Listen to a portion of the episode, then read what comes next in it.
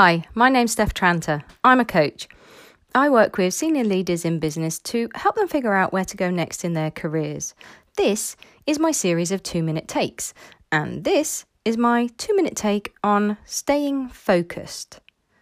When I've run group workshops on how to build resilience at work, people often tell me that what they most want to know is how they can stay more focused at work when they feel like they're being pulled in loads of different directions. They keep being told, just prioritise, but they find that's really hard to do. One of the things that can stop us being able to focus and prioritise is our emotions. When the part of our brain associated with dealing with emotions is fully active, i.e., when we're feeling an emotion, it physically stops our rational part of our brain from functioning. And crucially, this is the bit of the brain that helps us to stay focused and prioritise. So here's what you can do.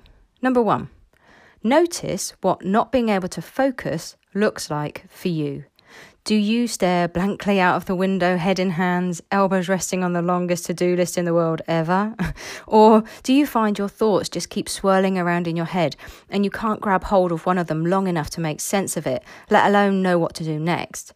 Know, or are you just a little bit grumpy with everyone? Number two, identify how you're feeling.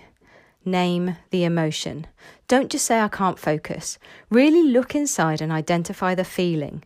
Is it overwhelm, worry, frustration, sadness, lethargy?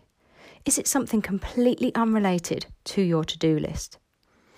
When you can't focus, there will always be some sort of an emotion that will be present in you, and it's really important to be able to articulate that emotion so that you have the information about what you need. Which leads nicely to number three ask yourself, what do I need right now? This is going to be different for everyone and personal to you, depending on what emotion you find and what you know helps you feel better about things.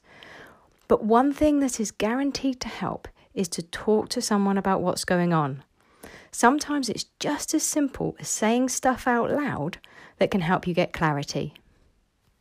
If you want to know more about some of the common emotions that stop us being focused and how best to deal with them, have a look at my 12 week online program called Resilience Through Emotional Agility.